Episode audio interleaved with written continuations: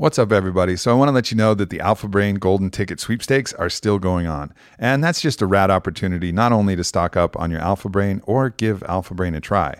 Because if you haven't tried Alpha Brain, it's definitely one of those tools. It's different than any stimulant you've had and gets your brain firing in an absolutely different way. And that's what our clinical research has shown. And that's what everybody who's tried it. You know, we've sold over a million bottles of Alpha Brain and the results are in. It works. It's awesome. So, this is a great opportunity, though, because if you get the Golden Ticket sweepstakes, everybody is a winner. And there's a bunch of cool shit that we're giving away from kettlebell sets to different other products, discounts. Every single person is going to be a winner if you go to the golden ticket sweepstakes. So check it out onnit.com slash golden ticket and then enter the code and fill in the entry form. There's going to be a grand prize for one of you which is going to be a trip out here to austin and Onnit hq so you'll be able to come hang at the hq and do all the awesome Onnit things. So definitely check it out. Go to onnit.com slash golden dash ticket and get your 30 count or 90 count bottle of alpha brain. One of the products I haven't talked to you guys very much about is our EGN Earth Grown Nutrients Daily Greens Mix. Now, this was Onnit's effort to put together absolutely everything you need from a micronutrient basis in a whole food format. So, when you're talking about the antioxidants, we put in exotic nutrients like Peruvian purple corn, which is just off the charts with anthocyanins, which is the same thing you find in blackberries or acai berries.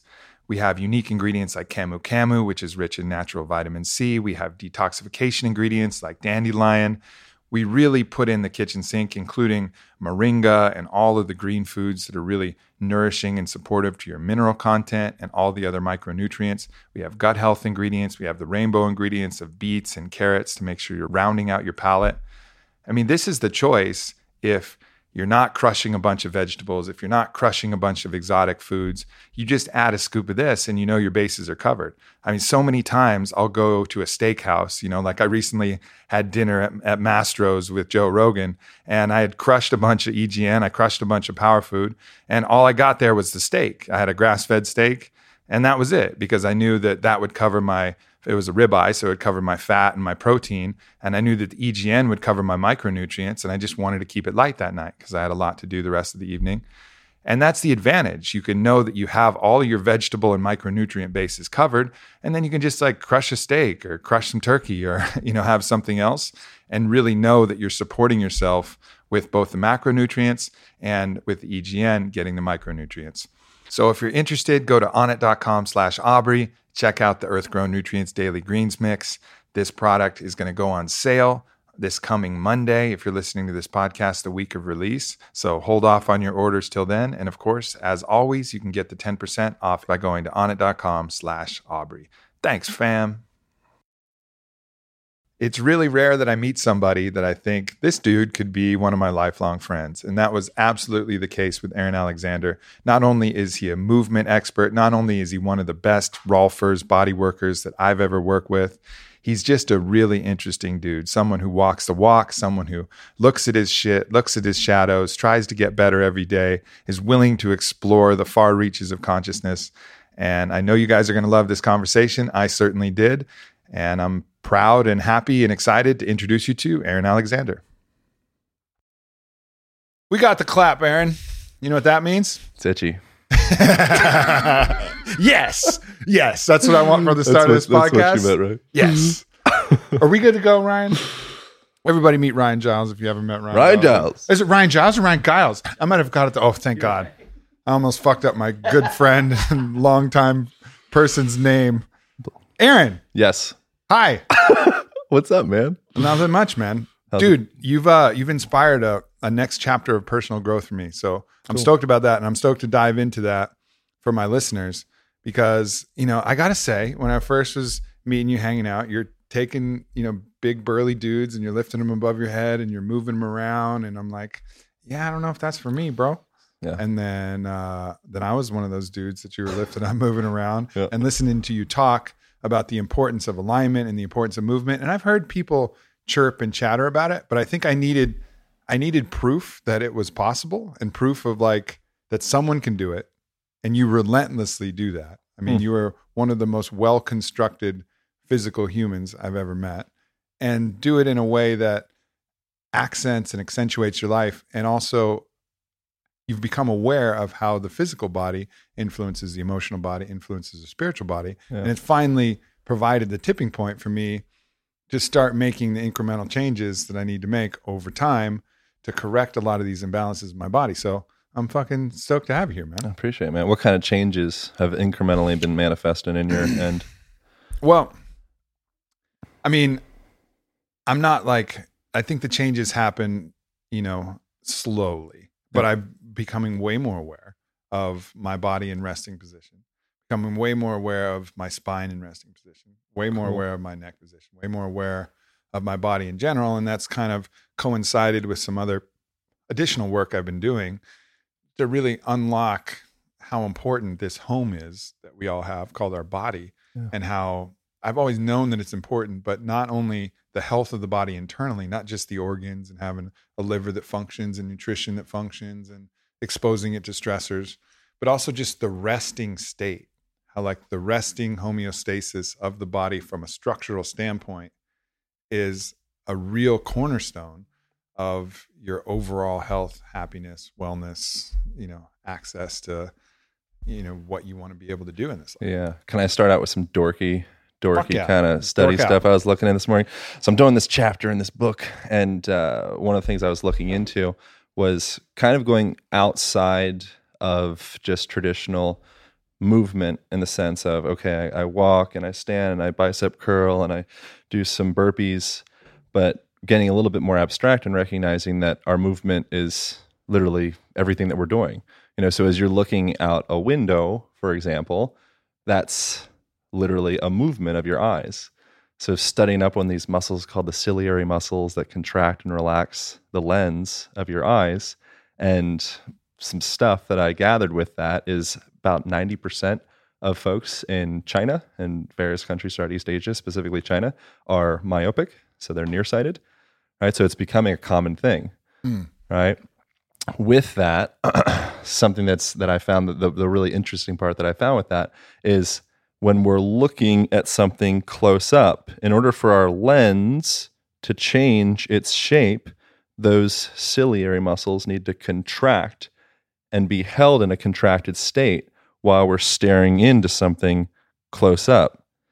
And so, what we're doing as we're staring into cell phones and we're staring into the walls inside the house because we don't leave is we're literally at from a you know, your eyes are literally stuck in this state of contraction those ciliary muscles can't Wow. relax You you think that's why when we see a view, not only is a view beautiful, but it's so relaxing absolutely because it's That's like you're some real stuff bathing in in this wide expanse, and your those muscles can just relax. And with those eye muscles relaxing, it's telling you you don't need to focus on anything, and then Yeah. you can relax, and then your brain starts to relax. Yeah.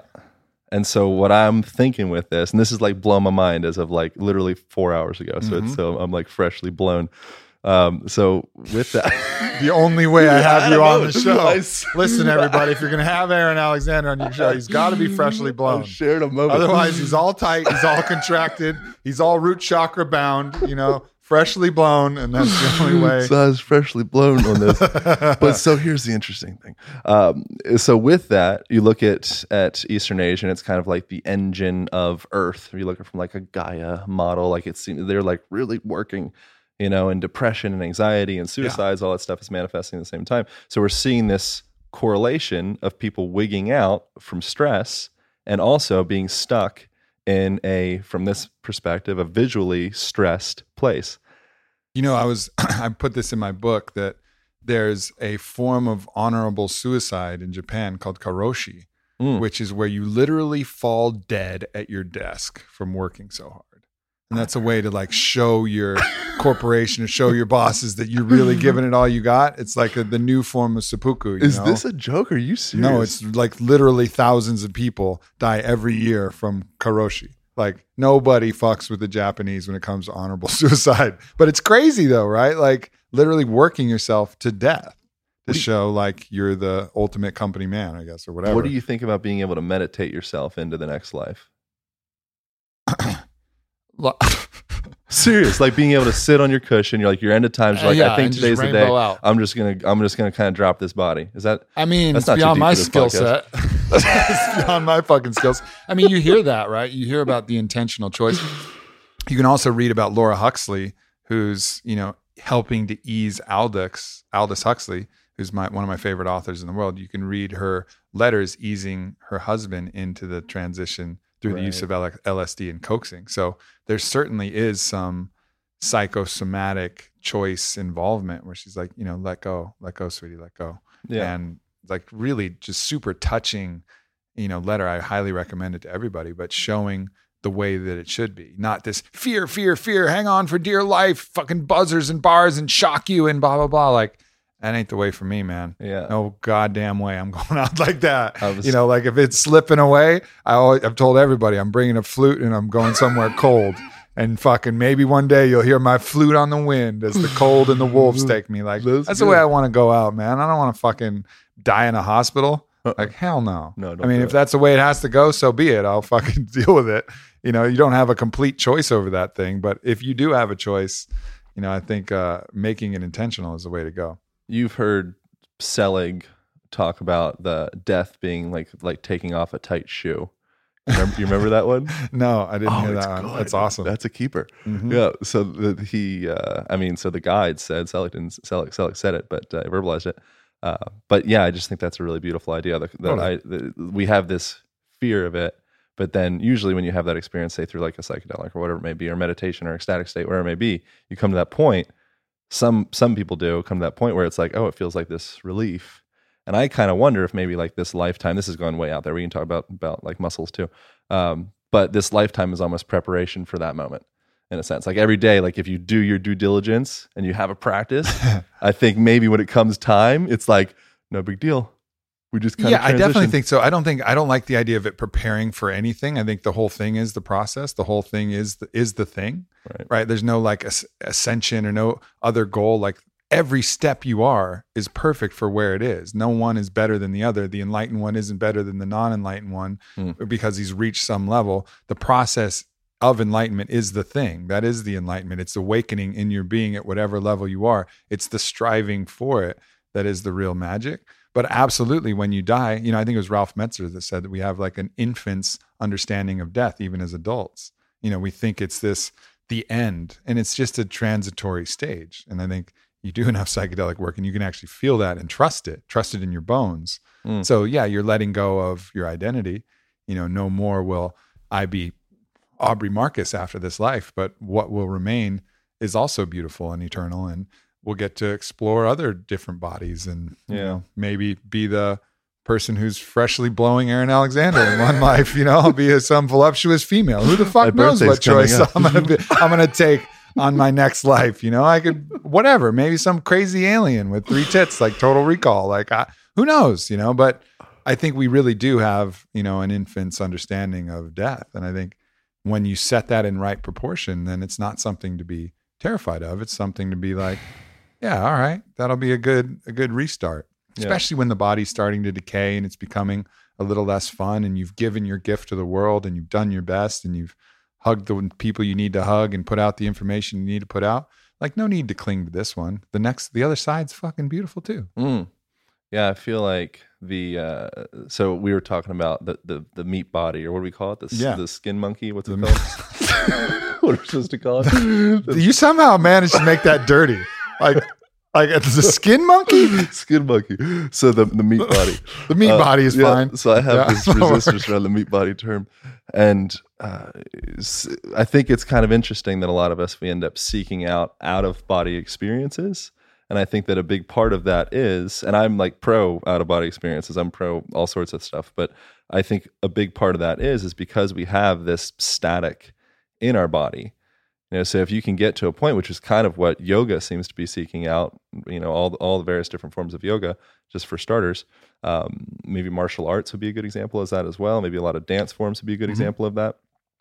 If we can get to that point where we do find alignment and stack and integration and organization, and our body just flows with yeah, vi- vibrational accord, resonance between all, that. of your mind, your body, your spirit. Yeah, that's that's fucking actual enlightenment. It's not projecting your consciousness outside of the body, and that's I think that's a really important distinction because so many forms like meditation, psychedelics, like a lot of psychedelics, you feel your body totally melt. Yeah, and it's nice. like It's- okay body's important. gone which is good because then it awakens you to what else there is besides the body because you can get body centric you know and so many of us are so body centric you know this is what makes us feel real Yeah. so that's important but then the practices that integrate that into your body this is going to be the third podcast where i'm talking about ecstatic dance in one day but it's fucking awesome right i mean like, taking over. yeah let's just and I like, but but anyway, yeah, these practices that integrate all those things, yoga, dance, you know, these flow state practices where everything is in vibrational accord.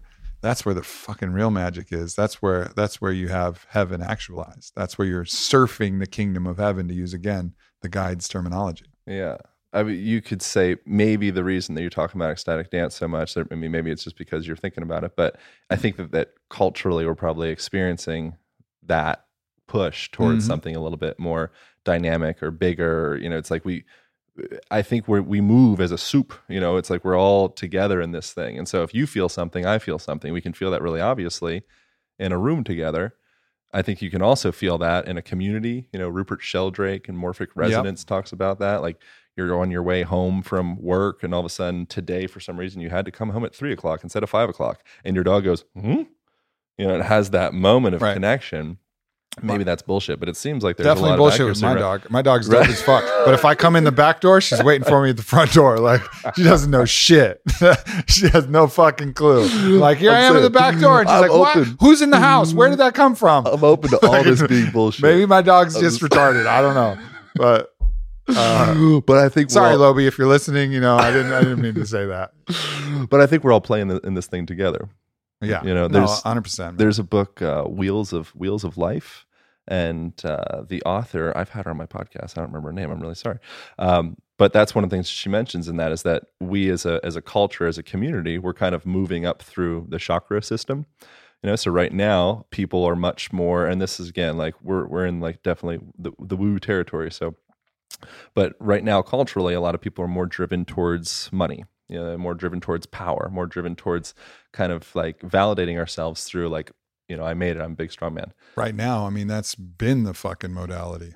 You know, like that hasn't that hasn't shifted. I mean, I think there was a tribal time when there was more about community, but then Mm. it was at least power of the group. It was we power Yeah. rather than I power. But as soon as civilization hit, that became me power. Yeah, but we're talking, you know, maybe millions of years, Yeah, you know, as opposed to like like the last, you know, even ten thousand years since the Yeah, sure. age or any of that.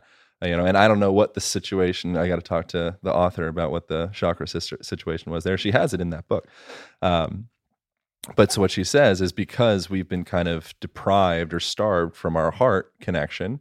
You know, we don't really have many people aren't really connected with that part so much. We're connected with our genitals really well, right? We want no, fail for sure. Not think about how many people are so fucked up with their genitals because the because the Hmm. ego gets in the way of the genitals all the fucking time. Like I know so many guys and talking to girls who've experienced so many guys who are in the prime of their testosteronic, you know, youth and vigor, and they can't perform in bed. Period. Mm. Because there's so much pressure, there's so much performance I anxiety. that. Like I used to That be that guy. Yeah, that Yeah. was that was me for a while. Like so fucking in my head Yeah. that like that whole thing fails, and then then all the abuse of power, and then the manipulation, and all of these. It's all kinked up and bound up because we took sex out of normal interaction. We projected it into this special place, hide it, keep it hidden, keep it secret, make it dirty. It's a sin. And then then and then also at the same time, it's your status, it's your measure of manhood. Is your pussy wet like a lake? Is your fucking dick filling a double Magnum XL, which is like fit over this goddamn Mountain Valley bottle, like a double X. Like, come on, like what is that for? What species are you fucking with that thing? Like, do you really need all that? If you have it, great, congratulations. But regardless, like all of these ideals are and unrealistic expectations are there. And it's really fucked that up too. Like I think all the chakras need work. And and these Mm. systems are cool, but I think I think like everything, you know, the third eye being clouded, the voice, people not being able to speak. We're obviously seeing an explosion of that. Recentering towards the heart, you know, anchoring to our emotional body, understanding our our purpose and place, connecting to spirit, man, all the chakras, one, two, three, four, five, six, seven, boom, up the chain, are all getting purged for a lot of different people. And I think that's the way it needs to be. You mm. can't work on these things effectively one at a time. You know, like as soon as you put focus on one and, and neglect the others, the others will drag it down. Like it's a virtuous system. where everything needs to be elevated. And that's waking up. How'd you sort out the premature ejaculation? I'm asking for a friend. well, that's that's an interesting one. One, you gotta you gotta divorce that sexual performance from your identity. Right. What you do in bed cannot make you think less or worse about yourself as a man. Now, if your partner's gracious, which I you know was able to find some gracious partners who didn't put extreme amounts of pressure. That was part of what drove me into that. Is I had a really bad girlfriend at one point who was like really ruthlessly rude when something didn't go quite right for her, you know, and like that really patterned my own kind of self-defeating, self-critical mindset. So part of it was like a lover with some grace. Part of it was divorcing that as much as I could from my identity. Part of it was expanding my definition of sex, not to just the act of penetration, but you know, the whole experience of connecting with someone, smelling them, you know, tasting them, using all the senses to make a complete sexual experience where the penetration was just a part of that experience so hmm. that if that one part failed, the totality of the experience was still a success regardless. Yeah. You know, so a lot of those techniques, you know, and I mentioned a lot of those techniques in the book, you know, which you read,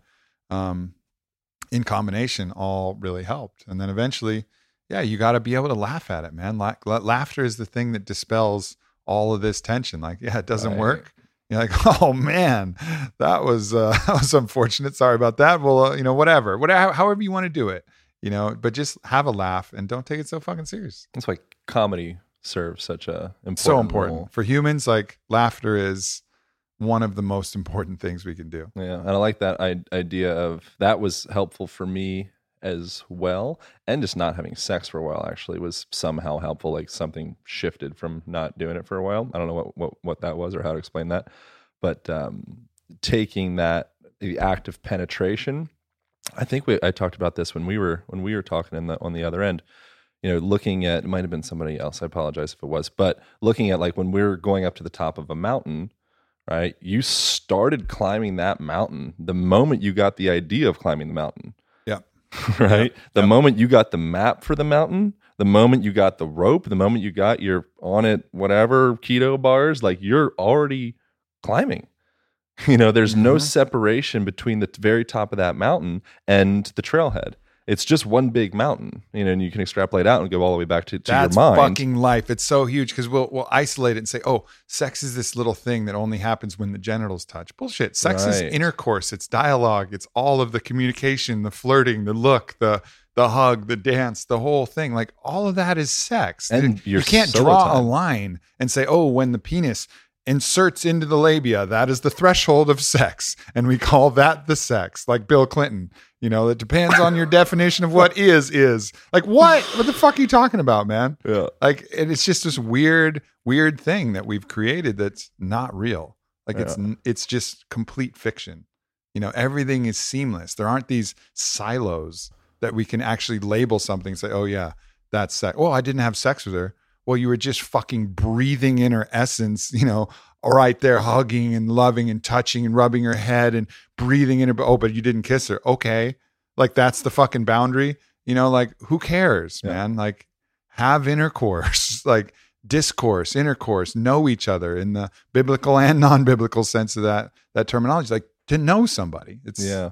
that's what sex really is, and we've just fucked it all up. And solo sex is a really important practice too. I think that most people have a lot of shame around. Sure. So you laugh as I said it. Isn't that interesting? well, what's up? There's something more to it. Or what? No, no, it's just solo sex. It's just a Come on, but- solo but- sex. What yeah, I getting to know yourself. That's what we say, right? no, you're right, man. Like, look, I fucking I, Wait, spanking it. What am I supposed to say? no, I think solo sex is the right word. it's just funny. It's just funny to look at it like that. But what is that? All right, solo sex. It's getting to know. It's it's a dialogue with yourself. It's like knowing yourself in that way. Like, yeah, fuck, of course, of course, you're in this body. Like, you don't press the buttons. Like, you don't figure the shit out. Like. Yeah, fucking figure it out. It's your body. Were you going to judge yourself what you do? That's what I was talking about with ecstatic dance too. Like you can be in a room, lights off, impossible for anybody to spy on you, and moving a certain way will make you think that, oh, I think I'm gay now or I'm uncomfortable with this move. It's just fucking moving in space, bro. right. Like you got to be able to move in space. You got to be able to use your body as a tool, and that's fine. Like when I walked in here, you were you were on your back with your legs over your head, I was presenting. and like you're one of the people that's super comfortable with that, and we have a laugh about it, and it's not weird. It's not weird that you were full plow position, like a little weird. ankles over your head. Mean, but like I could see you in full cat cow from behind and be like, oh, that's fucking Aaron. He's just doing his Aaron thing. yeah, yeah, It doesn't matter. Like it's like at the truth of it, it doesn't matter. yeah. Yeah. Anyways, what were we talking about? Eyeballs Oh, I don't know. and a line. I've been trying to embrace uh, pauses and stillness and all that shit. So when something when someone stops talking, I kind of like sit with it a little bit. So that's what happened right there. I was yeah, like, I oh, was uncom- I was uncomfortable with we that. go. I was This feels good. that. I kind of like it. We sit with it a little bit. Uh-huh. So Just let it sink in. You do that in your practice too. Actually, that's one of the things that um, I really liked about working with you in doing some of the rolfing Oh, and some of the alignment stuff. Is you know you were working on my solar plexus, and you you know were getting in there. And I had a lot of tension held up. I hadn't had anybody ever work that area. I've gotten a fair amount of body work, and I thought you were basically just pushing on what was like a pressure point. You know, like the place where you get the wind knocked out of you. And I was like Right. this asshole is just pushing on something that's always just going to hurt and it's not going to do any good. And then all of a sudden, combination of my friend Caitlin walking in the door and me rec- recognizing that maybe I'm just being protective and and weirdly vulnerable here, and and then that thing released, Yeah. and you could feel like the fascia in that area of my stomach release, and then you go, oh, let that integrate for a little while. Yeah, you you just kind of chill for a little while, and I get to sit and like feel what that feels like. Yeah. that was dope. That's medicine. Like that's that's real medicine is bringing that into awareness and i think that's also you know a good lesson to learn from you apparently i'm not comfortable with that on a podcast yet but there's a lot of real value in that you know, Yeah. just the silence It's all the same shit. right. The way that we communicate, the way that we do body work, the way that we dance, the way that we're in our business, relationships. I think it's all, you know, I, I like I describe body work as it's just my nervous system connecting with your nervous system or communicating with your nervous system rather. And you know, so with that, the time, it's kind of like when you're working out, which I like Paul Chek's version of working in a lot more. You know, I ponder on that quite a bit. I'm like, I'm working like Paul. One of the things he mentions that I, I, I like is you should be able, depending upon what you're doing, that you should be able to eat some food before you do your movement practice. Right? Not always. I'm not. I don't think that that's like the, the wisest decision, but he'll do that with people that he feels like are stuck on working out. Because if you always need to just grind and thrash and go, like have Mhm. some turkey in your belly, it's not going to be good. Yeah. Right. But if you have more intention of really feeling the alignment of your foot and that contact, through, you know, connection all the way up into your knee and your hips and just feeling your body in space, then you could you could have whatever you want in your belly. You can still explore that part. Yeah. And if you can spill that into your movement, then it becomes becomes really cool. it's not forcing you it's not forcing yourself with your ego to demand your body to do something. It's like actually having a legitimate communication Yeah. with your body. And that's another practice that's been Right. evolving for me is like having a legitimate communication with your body where you're taking the time to ask and like hearing the whispers and hearing the signs like okay body what are you what are you looking for?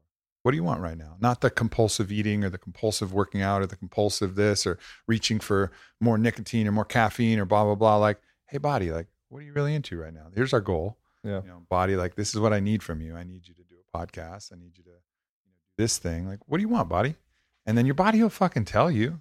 You know like even when i was i was partying the other day for my 37th birthday decided Woo. to go old school party played beer pong and stuff. It was fucking fantastic.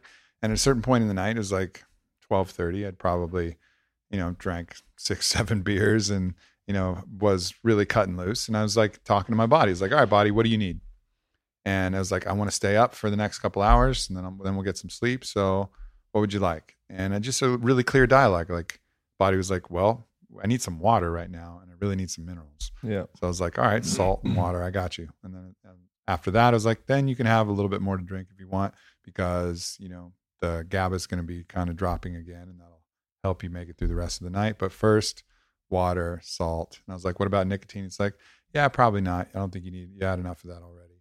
Yeah. It was just like very clear dialogue, and then I had one of the best nights ever. Just like smoothly transitioning, riding with my body instead of just fucking crushing it, and then waking up the next day like, oh, my body hates me. Right.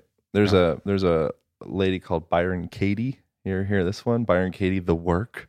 Highly recommend people check out The Work. Uh, super rad lady. She's um, one of the quotes that I just gathered from her recently was if you have a question, ask it and sit in silence until it comes. You know, I think that that's like it's we're like we're we're human. What do we call them? We're human beings, not human doings. You know, like Mhm. we're always like, dig, like go. You know, it's all like, what can I do? What can I get? How can I grab and reach out and pull it in? You know, when you do that, the tendency with most things, I've experienced this. Uh, I'm sure a lot of people can share that sentiment. You know, the more that you reach, oftentimes the more you end up at the same time kind of pushing things away, oddly enough. You know, so sometimes Yeah. just having that silence, but to, in order to have that silence, you have to be comfortable with shutting the fuck up every now and again. Still working on it. I had a insight for a you know a concept. When you chase, the world runs. When you are, the world comes. Like when you stay still as who you are, the world will come. But yeah, absolutely. Like the more you go after something, you know, the more it's going to run away from you. Yeah. You know, and the more you stay and allow your own gravitational field to pull things in, whether it's truth or whether it's attracting a partner or whether it's something else, you know, it's that balance of setting your intent of what you want to do, but not overrunning, not chasing it too hard that you trip and fall on your face, Mm. you know, and finding that tension point. It's like a dance, you know, like a dance requires tension on both sides, It requires the pauses, requires the effort, requires the listening, requires all of it. And Yeah. that's, that's life, man. It's just a big fucking dance. So that pause stuff, I started getting all hot and bothered about Paul before I finished uh, the thought about the pause. Uh, that integration time is the tendency, oftentimes, coming from a perspective of this could be metaphor for anything, but from like a manual therapist or a body worker or a massage therapist, whatever, uh, physical therapist, um, is oftentimes it's like, okay, they paid me, they're here for my service. I want to give, and I want to really like give it to them you know so the whole time you're like like you're you're you're adding so much. Mm. you know you never really actually realize that the the that integration part that's when the actual healing happens. Hmm when i'm moving tissue you know and i'm not moving tissue you're moving tissue right? That's another interesting kind of kind of wormhole to get into. But when we're moving tissue that's it's not we just moved tissue we rehydrated cells like that and it's life isn't there yet Yeah. right it's when all those parts start to come together that's when all of a sudden oh it's it's it's coming alive but if you're always scrambling it then it kind of just ends up being confused Yeah. No, that makes that makes perfect sense, and it's the same with the lover. You know, talk about Yeah, love making. exactly. Like if you're constantly doing something the whole time, like you're not going to experience the magic of the stillness. Like relax. Like it doesn't have to be over in a hurry. And I think that self that self judgment, that ego that comes in, so I got to do it. I got to be the best lover. I got to fucking a thousand pumps a minute. Here we go. you know, like that's not going to be the best lover. you've been reading you know? the Dell sex book Yeah, the best lover like fucking listens, man. And to, to listen, you got to be still. Like take the moment to pause, you know, an inch, you know, next to their face and not touch each other for a while and watch the magnetism build and that chi build, the sexual energy build, Yeah. and then engage and then withdraw and then engage. That's that's like mastery of of any dance. Yeah. An Isn't- interesting thing with the sexual partner stuff is I have noticed that as I start to explore some of these conversations that we're talking about right now, all of a sudden I'll notice the partners that are attracted to me. One thing, partners being attracted to me. I had, you know, there was like, there was a while where I was just like, I don't get it. Like, I'm decent. I got, you know, abs. What's going on? Yeah. You know, The And it- correlation between abs and lovers is not what we'd hoped it was when we were a kid. good. You know, but so Yeah. so you so I had all these superficial kind of checkpoints, but still there was I was I, I didn't realize it, but I was pushing away lovers. You know, I think I was pushing away more than that. You know, but as you start to kind of come into that, and I'm I'm still just on the path with all this stuff, but as I'm on the path of starting to kind of have some time with stillness, feel my heart. What the hell does that mean?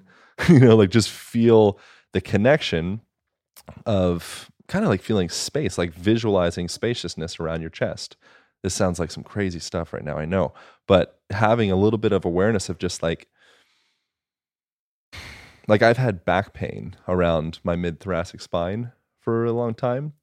And I've noticed that as I start to kind of come more into like mm, following my values, you know, following what actually makes me feel happy, what makes me feel good, um, and sitting in meditation, uh, forgiveness of myself, acceptance of myself. A lot of that comes from the meditation stuff and using plant medicines and just relationships, all that. I've noticed this back pain start to dissipate to the point of I think it's it's like pretty much gone. Yeah. Yeah. It's everything is super connected, you know, and that's the we try to silo everything, you know, mind, body, spirit.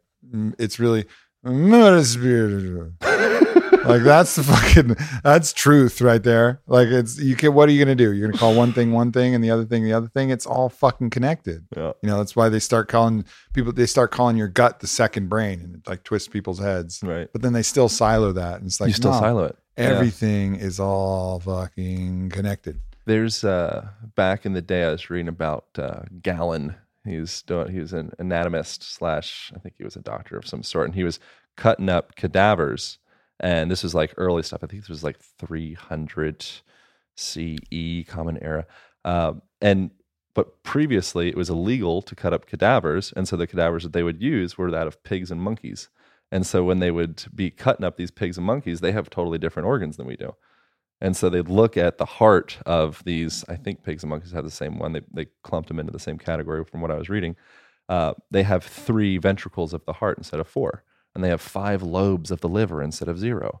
And so when Galen ends up looking at the cadavers and he's cutting them up, he's in there. He's like, and he sees four or he sees three ventricles, and he sees the lobes. So he keeps on perpetuating that same anatomical model based off of what he previously saw from the other stuff. Whoa. That's wild. Kind of interesting. Yeah. So he saw what he he saw what he was expecting to see. Saw what he was expecting to see. Yeah, I mean, we do that all the time. I mean, how many times back have you thought like thought your lover was cheating on you or something like that, and then you see all the signs, and you fucking call her out, and they're like, "No, that's my fucking cousin, man. Gross. What the fuck are you talking about?" You know, like, like, "Oh, whoa." Yeah. I was in this diluted cloud, this lens where everything was like, "I know she's doing that. Yeah. I know it." You know, and it's just nonsense. You know, and that's I think finding those ways to cut through that and just fucking shake it out like a dog that runs into a fucking glass window and it's like, whoa, Yeah.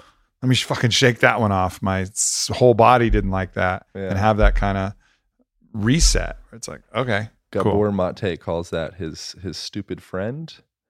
You ever heard this before? So he calls it the stupid friend. So any of these patterns is like a, an analogy that probably everybody's heard, but you, know, you need to get across a river, and so you build yourself a kayak or some type of boat, and then you use the boat. It's great. You get across the river. It's fantastic, and then you love the boat so much because it protected you in that moment. It served its purpose that now you can't let it go, and you carry with it through the woods for the next twenty years, whatever it is you know and so what he the way that gabor uh, ended up which i highly recommend getting him on here as well he's like tremendous Yeah, I've had him on the podcast. perfect yeah, Yeah. well i He didn't Yeah. talk about the boat or his stupid friends. gun. he always talks about the boat Uh, but you're here to yeah, pick here up the slack. we're So going, here to, you we're are. going to the boat Yeah. Um, but so he calls it the stupid friend, and one of the things with that kind of just like changing the frame that I think was was was fairly valuable for me was looking at it as seeing what the intention of that friend was.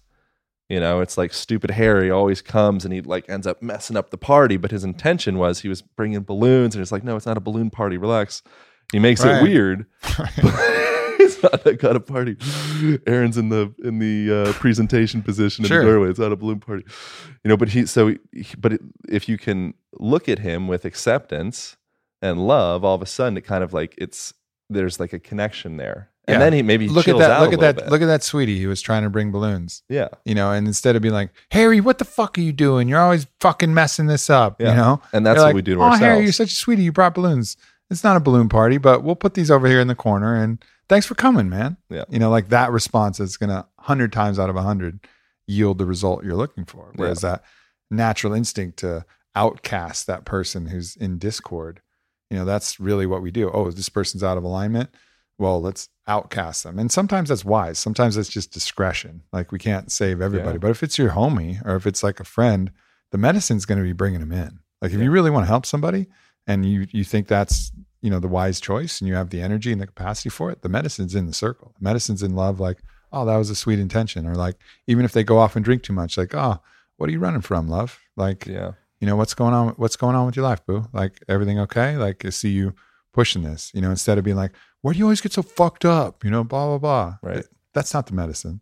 Judgment, more judgment. Like they don't have enough judgment. Like it's not judgment that's driving them to do that action, anyways. Yeah. You know, it's just bring them in. Katie, the Byron Katie, I went to a, one of her workshops recently Mhm. for the new year. it was called a mental cleanse. I did do it every year, and that was one of the, the the analogies where she actually has people come up on stage and they would go through this processing work together. It's pretty cool.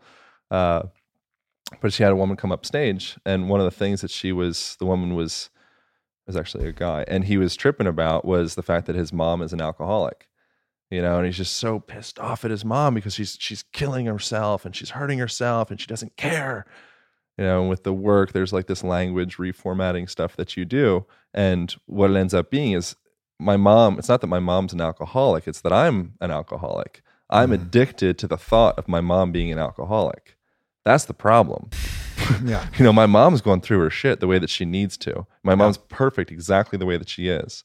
You know, and and, and throughout that conversation, eventually, you know, the guy's like starting to cry, and I think I cried a little bit for it too, actually. And the the, the kind of this the the end summation thing was maybe the best thing for him to do is to go and like maybe he could just go. What he ended up saying is like I could maybe I could just go and crawl in bed and like hold my mom while she's you know while she's drinking, you know, and just support her exactly where she's at hmm you know, and say, Mom, I love you. Yeah. No matter where you're at, I love you. That's the Mm-hmm. most important thing. And then from there, maybe that could spark something to kind of like, oh, wow, like I don't feel attacked by this thing. So I revert back to where I was at. I really feel loved and supported. All of a sudden, I have this urge to love and support and give back and show up in a different way. Mm. But it came from getting out of my own shit, my own addiction to my mom's addiction. Yeah, it's a it's a symbol that I talk about. I've talked about a lot before, um, but it's worth bringing up again because I don't think it's it's one of those kind of eternal symbols, and it's the symbol of Prometheus, who obviously was one of the original bodhisattvas, right? Like he stole fire from the gods to give it to man, Right. right? You know, like willing to sacrifice himself, willing to risk punishment at the hands of the Olympians to give a gift of love to mankind. And he, for his punishment, he was chained to a rock and had an eagle eat out his liver. And I saw a painting, and the painting had him, you know, he, he was up on the rock, and the painting had him, and he wasn't, his hands weren't bound. And the eagle ate his li- was just finished eating his liver, and he was embracing the eagle with love Hmm. like the one that was tormenting him every day, you know, still, however many eons he'd been up there and however many times he still embraced the eagle with love. And that's the ultimate kind of Christ consciousness, right? Like that's the ultimate expression of that symbol. And and whenever I see that symbol, like I saw that in the show, uh, the OA, which was on Netflix. And it's a slight spoiler, but it's fine.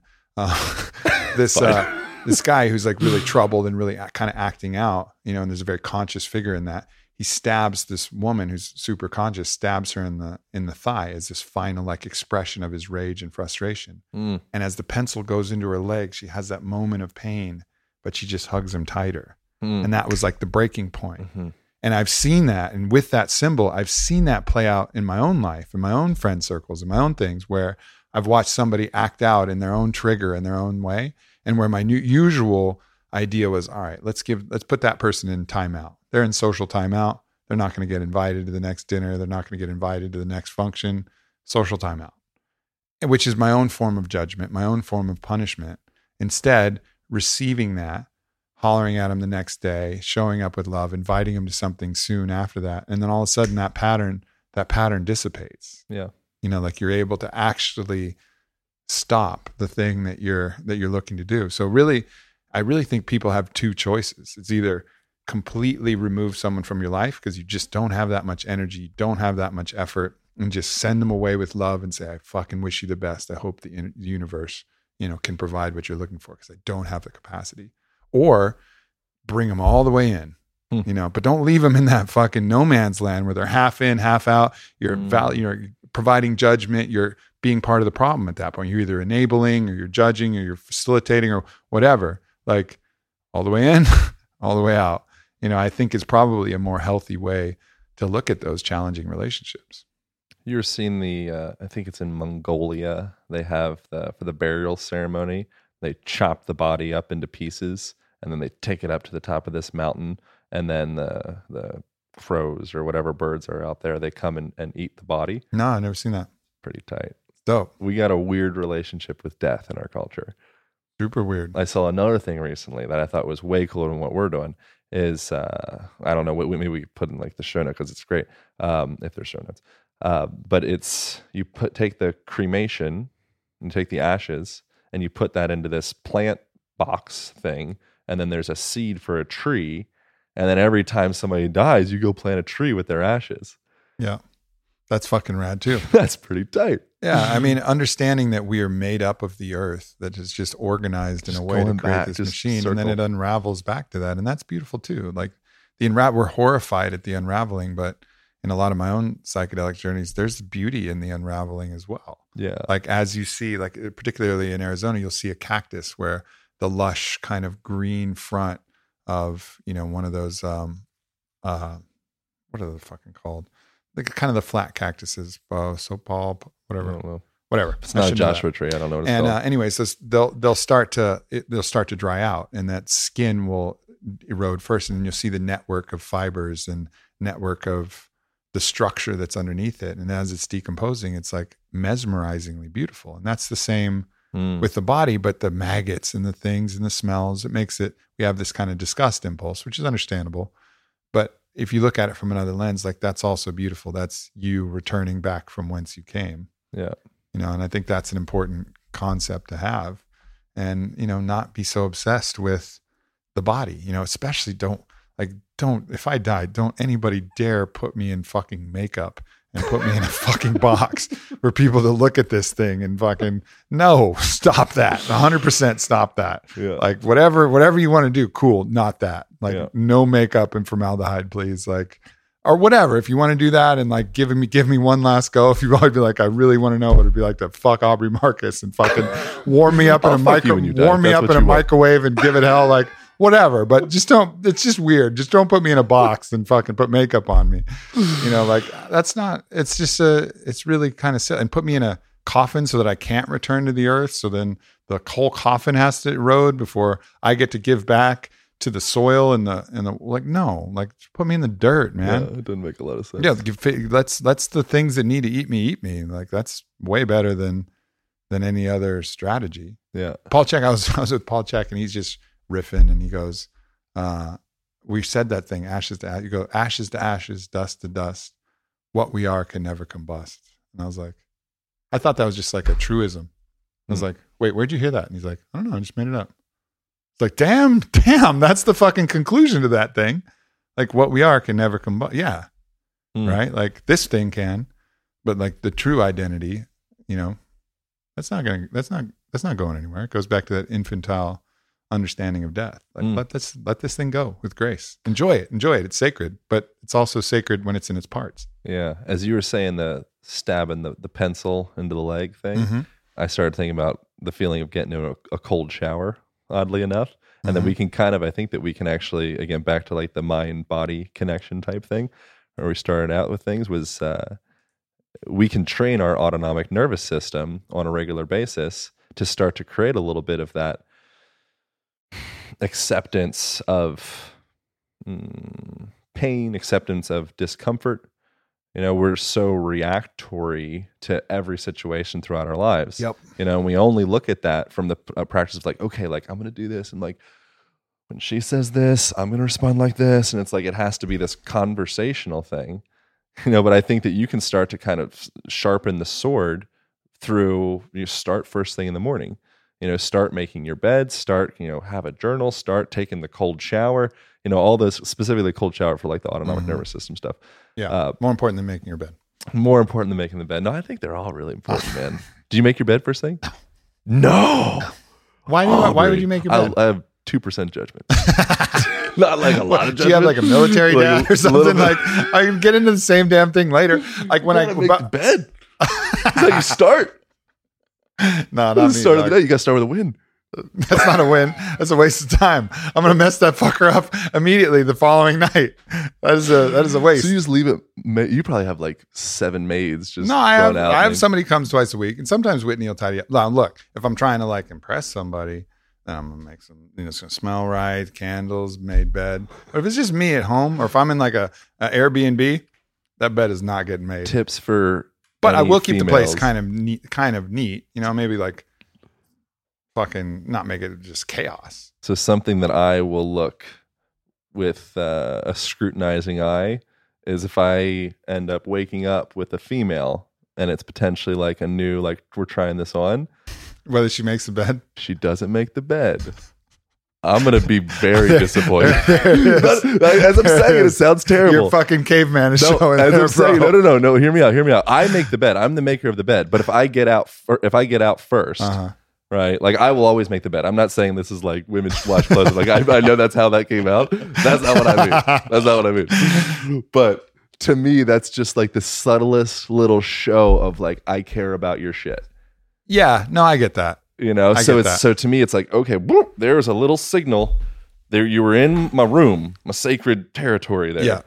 right? Things were disheveled. you looked at it and you moved on. No, I get that. I get that. I mean, it's it makes sense. Like I had a I had like this cool kimono robe that was given as a gift, and like you know, one of my partners put it on, and I was like, eh, it's pushing the boundaries a little bit. Like that's like not like an old T-shirt. You know, like maybe don't ask if it's like my workout shirt or like an Onnit shirt. Like go for that. right. That's my fucking kimono. You know, like. And then when they were done, they just kind of threw it on the ground in a crumple, and I was like, uh, uh, uh, uh, uh, uh. Yeah. No, no, no, no, no. No. Like you don't get to take my sacred shit and just fucking put it on and throw it in a in a heap. Yeah. Like there is a certain level of like, all right, if you're going to engage, like engage with respect. I get that. We fill life into things. Mhm. You know, it's True. like the like the uh, what is it called? Harry, the volleyball. What's the actor's name? Everybody knows the actor. Tom name. Hanks. Tom Hanks. Yeah, I'm so sorry. Tom- I'm not good with with actors' names. You know, but we uh, we actually do that. There was a there's a TED Radio Hour. I think that there was that was. Uh, I recommend people checking out where it's we can actually kind of instill. We we do that with the bottle or the the ball or whatever it may be. You know, we fill the thing with life to the point that it all starts to have a personality. You know, so we do that with like robots, for example. Yeah. All of a sudden, we have this real attachment and emotion towards the robot because we put a bow tie on it. you know, or you do mm. like little subtle changes to make it be more human. All of a sudden, we have this this real attachment to it. Yeah. And we do that with the kimono. We do it with everything. Yeah, and I think it's it's a subtle balance because if it was done intentionally to fuck with it, like I had the sacred Yeah. and like someone consciously went and fucked with my sacred and smiled and laughed to like remind me like don't get attached to this shit like the kimono. Like that's one thing. And Right. then that's like the Heyoka spirit, which was in the Lakota sweat lodge tradition. The person who breaks all the rules, who tests the boundaries. If everybody's doing a water fast and a sun dance, they'll eat a watermelon, juicy watermelon in front of your face. Like someone just to fuck with you and test you like a little bit. So doing that, I think, is important. Like if someone has the special thing, or if like you know someone has the special Ferrari that no one can touch, like go up there and fucking rub Yeah. all over it. You He's know, asking- like he's asking. Yeah, it. like and but look at him when you do it. Don't do it secretly, like sneakily, like hey, you love that Ferrari, right? What, else if do I you do have this? in your in your life that you consider sacred? There's things that I love. You know, it's funny. Like I was in ceremony with um with some good friends, and and uh, I have this um, jar of piri piri balm, and piri piri is like a uh, a grass that comes from the Amazon, and it's really like really rare, really sacred, has a really distinct smell, and it's this balm, and it's one of a kind. It was given by a piri piri shaman in Peru who came down and traveled and gave that to me along with some other different applications of the oil, and it's probably one of the more sacred things I have. Like it smells like straight up like starlight, like literally like starlight, and and I know that's a weird smell to describe, but it's Yeah, the only to hear about fucking possible way to describe it. and anyway, so and in that state in ceremony, I was really laughing at the hilarity of being a human and all the things we get bound up and worried about. And she was mentioning that her butt was itchy. And I have a very precious small amount of this and it's irreplaceable. and I immediately like went for the, oh, I have some balm in my bag. And I brought it for ceremony. I was like, here, use this. And she goes, well, what's this? And I started cracking up. Because I was giving her something to rub on her butt, and I was like, "Oh, it's just the most sacred thing I own." And we just started howling with laughter because at that point, you know, realized like it was fine, even though it's sacred. Like nothing is that sacred. and Nothing was more sacred in that moment than her not having an itchy butt. So if my sacred could could calm her itchy butt, like that was worth it in that time. And that was like an extreme version of that.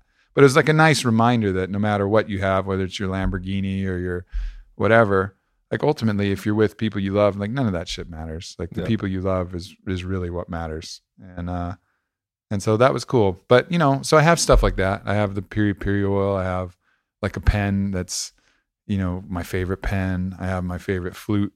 You know i have my favorite drum. I have my altar that has like sacred objects that i've gotten from all my journeys from my very first vision quest a rock that i picked up before i did my first mushroom trip uh, when i was 18 and I was so terrified that I was going to completely lose touch with reality. I just clutched it like as tight as I could the entire time until I realized like, oh, I got this. And then my grandma held it before she passed, and like that rock is there, you know. So like, there's sacred shit that I own, but ultimately, I think it's important practice to know that, you know, if that sacred shit goes away, it's okay too. I remember actually that that the rock that I was particularly mentioning dropped at some point and shattered and then like broke in half and it was like a it was like crushing immediately but then i just glued it back together with some like gorilla glue Mm. and then now it's just as sacred as it was and it didn't really matter What is the golden? It's a Japanese practice. We got to look this up since we got Google here. Japanese practice where they take a pot and it breaks. It's like harikari or muker muk. And so it, Not that. gonna try. That. it's gonna sound incredibly racist. So it. harikari mukamuki it was close. Look it up. Golden. So they fill kintsugi. you're not close said that. no no not I think it close was- no not close but it's kind of a cool practice, you know. Because so with that, it's like, oh, cool. It it, it broke, oh yeah right? And instead of it being like, okay, we got to figure, this, it's like, no, it broke. This is great. Like we can add character to this. yeah So now all of a sudden we have this a beautiful story, you know. So we emblazon those cracks with this gold dust, and then every time you look at it, it's like, yeah, Mm. you know. So again, it's kind of come back. to, it's like, really acceptance. it's really what we do with humanity like it's where those where you appreciate those scars those like battle scars like Yeah. oh yeah this was where i great. took that arrow you know either psychically physically metaphorically we don't fight battles with our body as much anymore. Sometimes in sports but usually that's just like an accident you know but like sometimes in battle you would get nicked and and you take those and you wear those with pride. And we do that with our psyche and we can do those with our objects too. This Yeah. obsession with pristine you know is also just kind of nonsense. It's all going back to dust anyways. Watts, Alan Watts talked about various religious dogmas as being like scaffolding to hold up your spiritual tower. And as you start to like the scaffolding is important. You know, so you get like I got my little spirit crystal on the on the ground here. Like it's amethyst, it's good for your nervous system, whatever. I've attached a brain to it. It's like my little Harry, mm-hmm. you know. But meanwhile, this is actually I would say it's almost like a you could say maybe a weakness if I want to be like rough on myself, but it's like a scaffolding. Yeah. You know, so if you get to that point where your your vessel is fortified enough, then all of a sudden we can leave that Buddhism or leave that Christianity or leave that spirit crystal that I have on the table or Mm-hmm. you know your sacred things.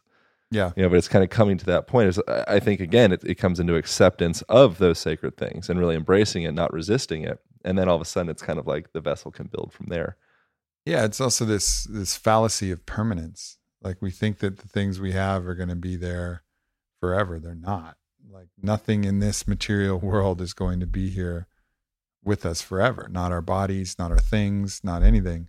So we have to be willing to let it go because just the holding it tight is just going to be like clenching your eye muscles over and over again, holding, holding, and eventually it's going to get washed away. Like the stream is heading one direction and it's against permanence. Yeah. You know, like this mm-hmm. crystal will eventually become dust particles again over time and time and time and from you rubbing and from other people and from erosion whatever else happens even the hardest thing will eventually be gone when the earth fucking explodes when the sun explodes or whatever you know like nothing nothing is permanent not in this life not ever Hmm. and i think that's an important reminder for all of us to have Have you changed any movement stuff since we since we last worked previously?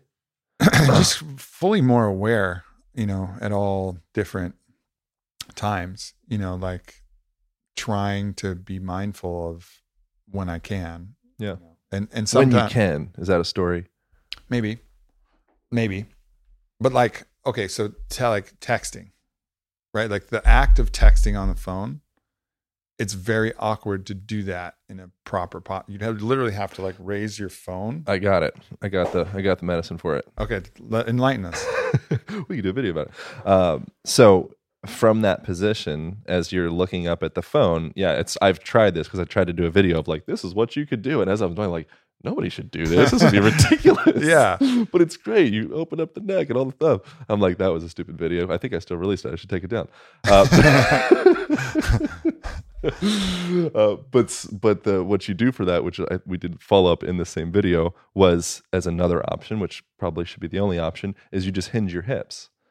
Okay, so if the butt comes back a little bit, right? So if I'm, it's gonna be kind of weird here, right? But if I am, if this would be my option here, I have to bend at my thoracic Mhm. spine here around like my heart area to look down at the phone. I can change that position up a little bit and keep my spine nice and long, get at the edge of my chair and hinge myself forward. Now all of a sudden I got to get like kind of like big in my body to do that. Right? So from this position, this is a squat.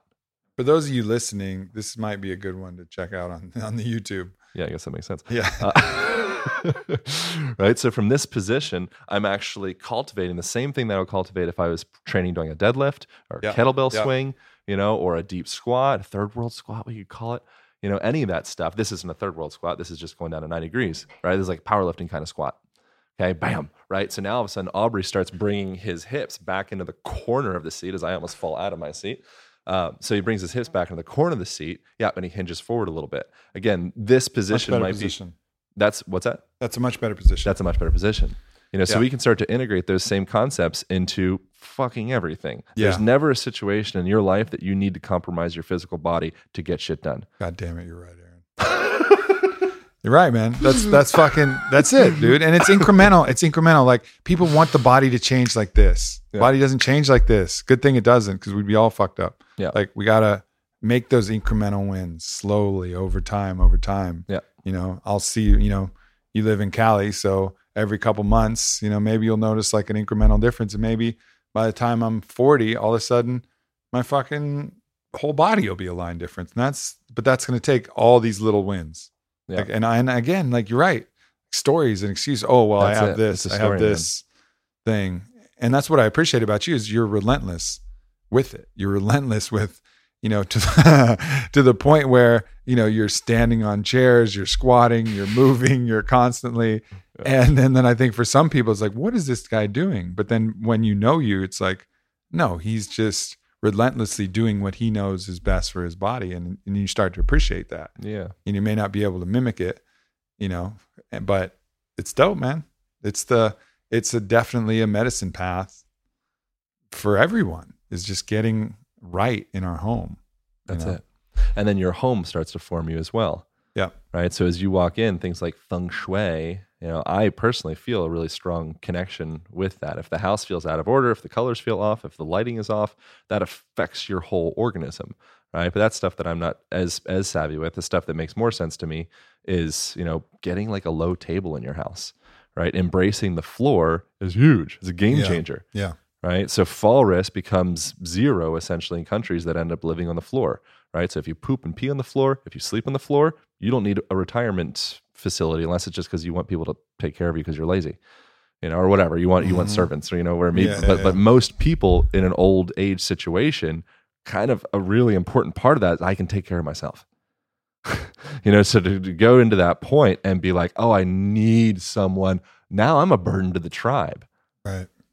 right i'm essentially kind of internally committing the the the suicide thing in a sense because i'm like i think evolutionarily we can feel that sensation of like i'm a burden to my family Yeah. what am i what am i doing here Yeah. That's. i guess i'll outsource that to you know a a uh, retirement home and feel you know probably not the best about myself. Well, a, a, you know, a lifetime spent asleep in the psyche and the body and, and everything. And and by sleep, I mean just not aware of the truth of who you really are. Yeah. Asleep to and, and we're all in various levels of sleep. There's no asleep and awake. There's no like, I'm awake, you're asleep, blah, blah, blah. It's all varying degrees. The most awakened person is always still asleep to another level, and we always will be until we reach death and then whatever comes next, and we'll continue waking up to deeper and deeper and deeper levels of truth. And that's again the process. But yeah, I mean it's the more you can become aware of that, the more that you can just fucking enjoy it, man. Yeah. And then also being aware that there's a lot of sleep happening in your body and you don't realize it. You know, so throughout again, like posterior backside of the shoulder girdle, thoracic spine area happens to be behind the heart. Maybe it's a chakra thing. I have no idea. Um, but it's certainly a, a cultural thing where we are stuck hunched over staring into our phones. Our sofas fold us into this position. Our whole entire environment is a mold and it's putting us into this hunched over, defeated type position. You know, so if you can start to slightly change that mold a little bit, then uh, you make big gains. You don't even realize it. Yeah. We're trying to do all this big, huge. We're doing steroids, and we got you know we have all this different stuff. It's like you sit in a position that depresses your testosterone all the fucking day. Yeah, and, and then not, you're jacking yourself just, with something in the evening. Sci- what are you science. doing? That's science too, because you know they actually show that when you open up your arms and stand in a confident pose, like your testosterone elevates. Yeah, and that's that's integrated patterns through millennia. Yeah, you know, so that's since we were, you know, probably cells, whatever. But since certainly since we were, you know, let's say thousands of years. You know, if you're in that position, then that's a position of contract defense, mm. right? This is a fighting position, mm-hmm. right? So something all of a sudden protect your vitals, protect the vitals. Yeah. Right. So I bring the head forward, I bring the shoulders forward, and I protect all this. Okay. So now if all of a sudden I win the battle, you know, I slay the woolly mammoth, whatever it was it was, I get on top of the woolly mammoth and I go like this. Chuck Liddell when he fucking opens same thing after, every time. Every yeah. time. So you see that with deaf people, you see it with blind people, you see that lose all the senses. We've integrated that pattern into our body it's a it's a it's a mammalian thing. It's a reptilian thing. It's deep. It's bigger than us. Bigger than our, our ego us. Man, thanks, man. Seriously though, man, I really fucking I appreciate the work you've done. I appreciate like on a personal level, like you've helped me, man. Cool. Like you really have, and I know you've helped a lot of people. So hope people fucking you got a great podcast. Uh, you did a dope podcast with Connor on the Pleasure Monkey podcast. I mentioned that before because I got to listen to you guys in the kitchen and kind of peek in and hear. Um, but yeah, man, I mean, uh, Align podcast and then uh, social media. Where can people get more Align of this goodness? podcast? Everything's Align podcast. So if you go to aligntherapy.com, that's the hub of everything. Yeah. Um, on there, there you can people if they feel like getting into the movement stuff there's a five day movement thing that people can jump on it's with uh, hunter maats you know do you know mm, hunter yeah. so mm-hmm. bryan callen the mixed mental arts yeah. and all that stuff we did some videos on breaking down how to integrate these principles into every part of your life so we're like they're pretty ridiculous the videos uh, yeah. But you're pretty ridiculous. You're fucking pretty ridiculous. it is ridiculous. so that makes sense. Uh, but yeah, so people can aligntherapy.com. That align podcast is the social, and uh, yeah, and then jump over. I'm gonna re- I'll release this at the same time that we yeah. release on your end. So yeah. if you want to hear more of Aubrey, that's the that's the deal. Probably heard enough of me, but definitely listen listen to more of you for sure. Because I think that'll help uh, help all of us in this path. There's very few people who walk, you know, walk the embodied embodied path um, better than you. So mm. you know, keep doing the good work, man. Puts a lot of pressure on. Yeah, good. I hope you. I hope you really, really own that and curl inside from the weight of all. No, you won't. You That's it. So if you want, if you want to learn something, teach it. Yeah. You know. So just it's it's really interesting. Uh, we we we're supposed to wrap up, but I mean that's a real thing. Just putting somebody in that position of okay, you're you're the teacher. All of a sudden, you go double time into training and educating, and be like, I got to show up. Yeah. But the reality of it is that teacher, they kind of they kind of get to hog all the education.